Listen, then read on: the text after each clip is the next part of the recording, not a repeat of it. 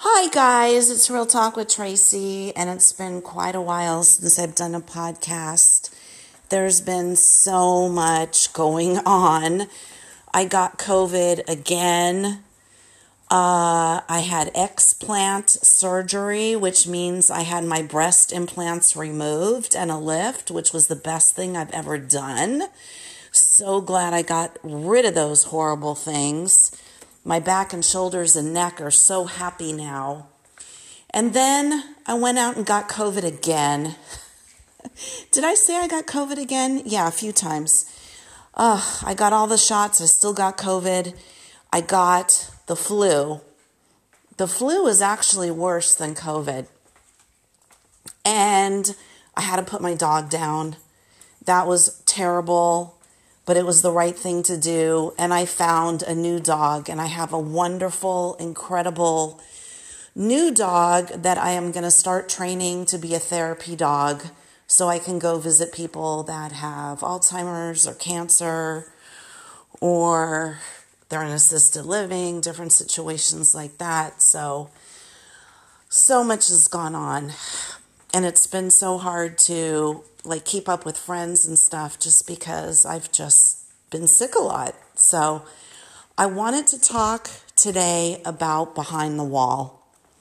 What do I mean when I say behind the wall? When we go no car- contact, no contact with a narcissist situation, everything happens behind the wall. We don't know what's going on. And it's hard. It's hard because why? We want to know. We still have a little tiny, tiny, tiny bit of hope. These people that we've gone no contact with in order to have a more peaceful life, in order to have better mental health, in order to not feel abused anymore. For many reasons, we go no contact. And when we go no contact, there, at least with me, is a little kind of tiny little glimmer of hope that maybe that person is going to change. Maybe that person is going to see the error of their ways. Maybe that person will magically be a better person. Maybe that person misses me. Maybe that person values me. Maybe that person understands that they were wrong and that they're going to come back and I'll know what's going on behind the wall. Because when you go no contact, let's say with my biological father, I don't know what's happening in their life. Just because I went no contact doesn't mean I don't still have love for him. And I know it sounds crazy, but is he okay? Has he been sick? You know, I think about these things. Does he miss me? And I think we want to know what's going on behind the wall. It's best to not care about what's going on behind the wall and just to move on. Just move on and not worry about it. I think that's the healthiest thing. Instead of wondering and pondering and wishing that somehow they would peek over the wall and say, Hey, you know, I, I understand I've been terrible to you. And, you know, I really, I went to counseling and now I'm magically this, this great person and I want to have a relationship with you. But usually the people that we put behind the wall, uh, if they come back, we're like, why the hell did we let them over the wall? Why? Oh my God, such a stupid decision. Because people don't change, people are basically who they are. And there's a lot of situations in life that can be very hard. There's people that maybe, frankly, don't want to talk to us anymore, or we don't want to talk to them. And maybe we don't understand why. Why we are not valued in their life anymore, why they don't see us and they've never seen our, our goodness, why they don't value us. And frankly, it's hard. But I guess the suggestion would be to make a beautiful garden on your side of the wall. Sometimes we think the grass is greener on the other side of the wall, and then we get over there and we're like, oh my God, so many weeds, so many bugs, so many snakes. I use that analogy to talk about what's going on on the other side of the wall. There is somebody on the other side of the wall now that meant a lot to me. I won't mention any names, but she was a very, very, very, very, very good friend, like my sister. I loved her. She was in my will for a long time. And she got Alzheimer's. And there was an accident at her house. And her husband wound up falling into a coma and dying and her adopted daughter um, was willed everything and was responsible for her care and put her in a rather very good um, memory care center, actually. And I am very inquisitive. I think when we talk on the phone with someone, the first thing we ask is, How are you? I think it's a normal thing to ask, How are you? So there was times I couldn't get a hold of her and a nurse would answer and I would say, "How is my friend?" That would get back to her daughter and her daughter would be angry with me that I wanted to know how her her her, her mom was, which is really kind of odd. Um, I would fly up and see her, my best friend. I would bring her things, I would send her things. I would fly up on a plane, I would rent a car, I would stay in a hotel, I would spend two days. Then I'd come home and we talk on the phone every week and every week and every week and every week. And I just love this woman so much. I really thought that in my older years, we would be like the Golden Girls. Like if something were to happen to our husbands first, that we would be living together, possibly that we would be traveling together. And unfortunately, she got Alzheimer's. And her daughter became kind of very, I want to say, possessive over her. Doesn't really want me in the picture. And so I've bowed out now because she gets upset. She thinks I'm being critical by mentioning that I wish her mom was closer to where we both live so we could both oversee her care. Her daughter had a baby, her daughter's really busy, and her daughter thought I was being horrible by wanting her to be closer to where we both live. And she really, I never met her in person. We've only texted, we've only talked on the phone. But she really turned on me and was very angry with me and said that I was very critical and, you know, um, that wasn't it at all. I just have so much love and care for this woman. And I wanted to be there. I wanted to go there every week, maybe two, three times a week to make sure that she was clean, to make sure that her bed was comfortable, to make sure she had whatever she needed, to make sure that she was getting the best care she could. And I did not think that her daughter wasn't doing a good job, but her daughter lives far away as I do as do I. And because I pushed her, she got rather upset with me. She said, "If you ask about her again, I'm going to get a restraining order. So it's really out there that she would be so um, unappreciative of all the love and care and support that I have put forth towards her mom. Um, all the years she was alive sending her things, sending her and her husband things, getting them meals on wheels, calling and getting different programs together when her daughter wasn't around, doing all these different things, sending her supplements, you know, constantly making sure that they were okay. Um, at one point, I offered to fly up once a week to do their bills because her husband was blind and she had Alzheimer's, and it was a really hard situation. And for a long time, there wasn't any um, communication between her and her adopted daughter. And I wanted her to be well taken care of. And so, um, you know, I offered to do all these things. Not that I wanted anything financially out of it, because um, I'm in a good financial position actually, but because I loved her so much and she was like part of my heart. So, my friend, who I won't name, is behind the wall and I don't see her anymore. And it's been really hard.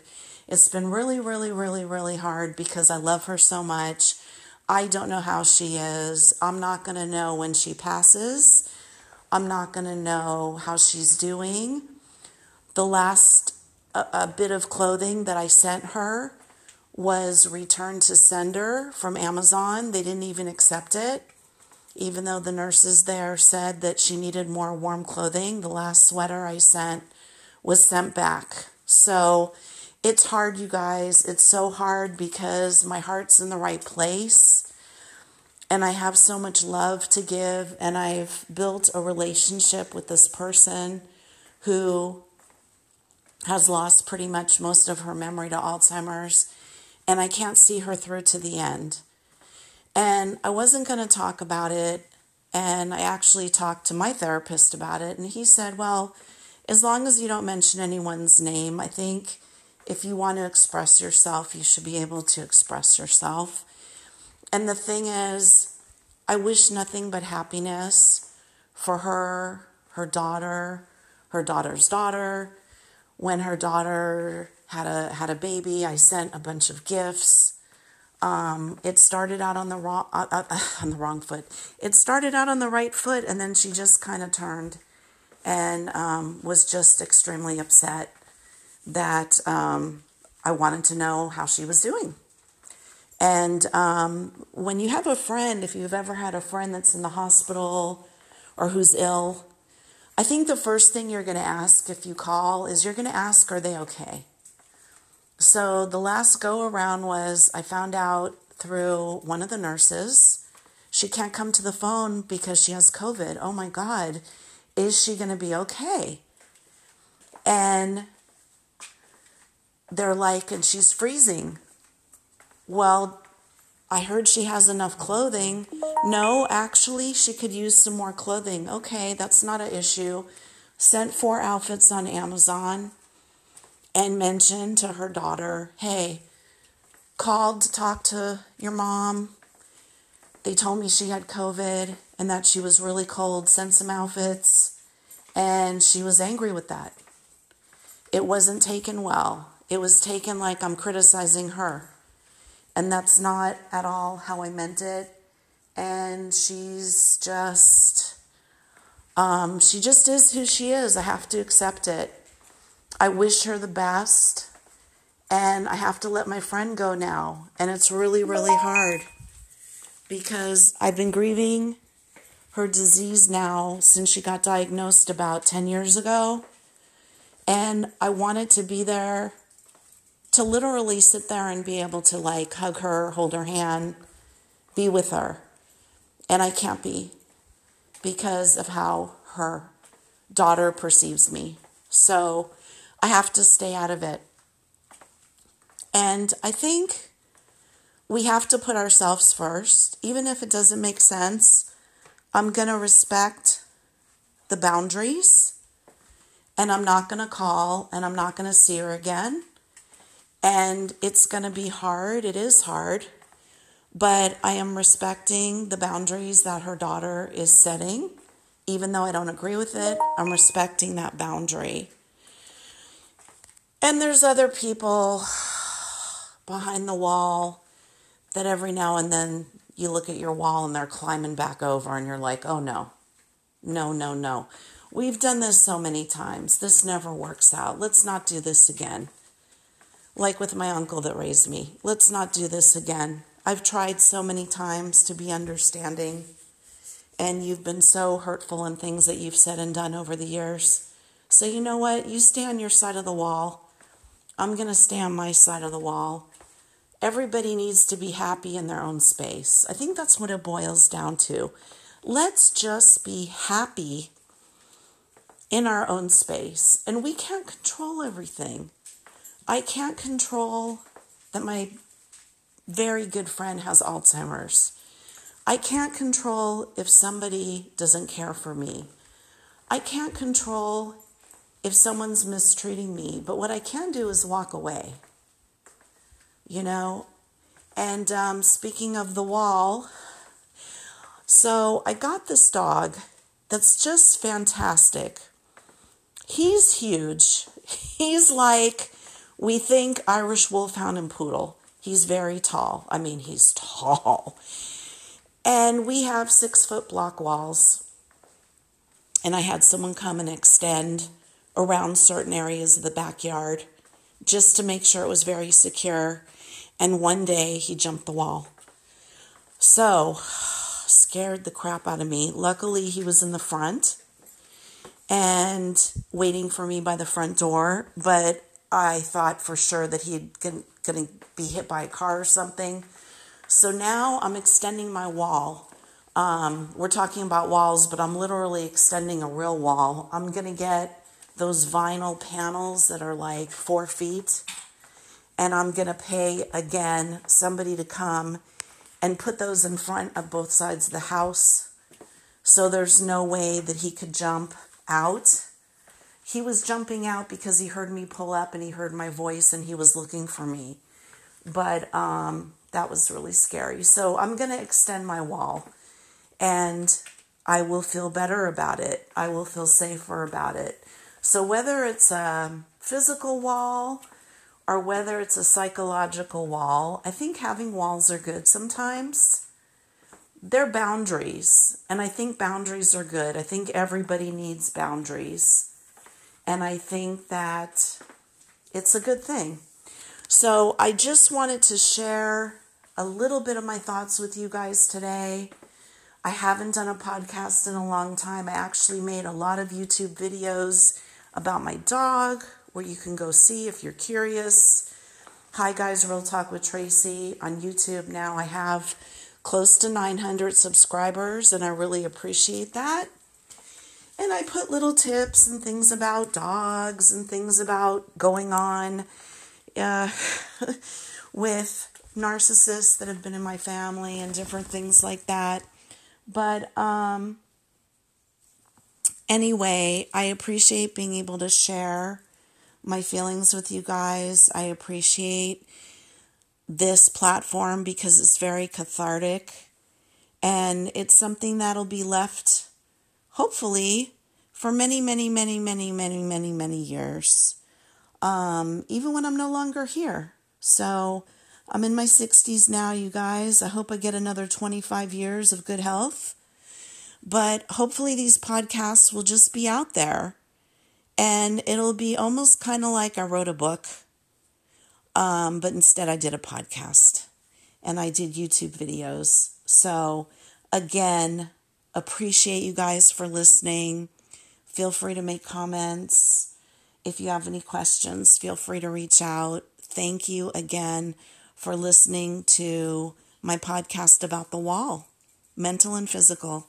All right, guys, have a wonderful, wonderful, wonderful week. We're now in 2024. Thank God. All right, guys. Bye bye.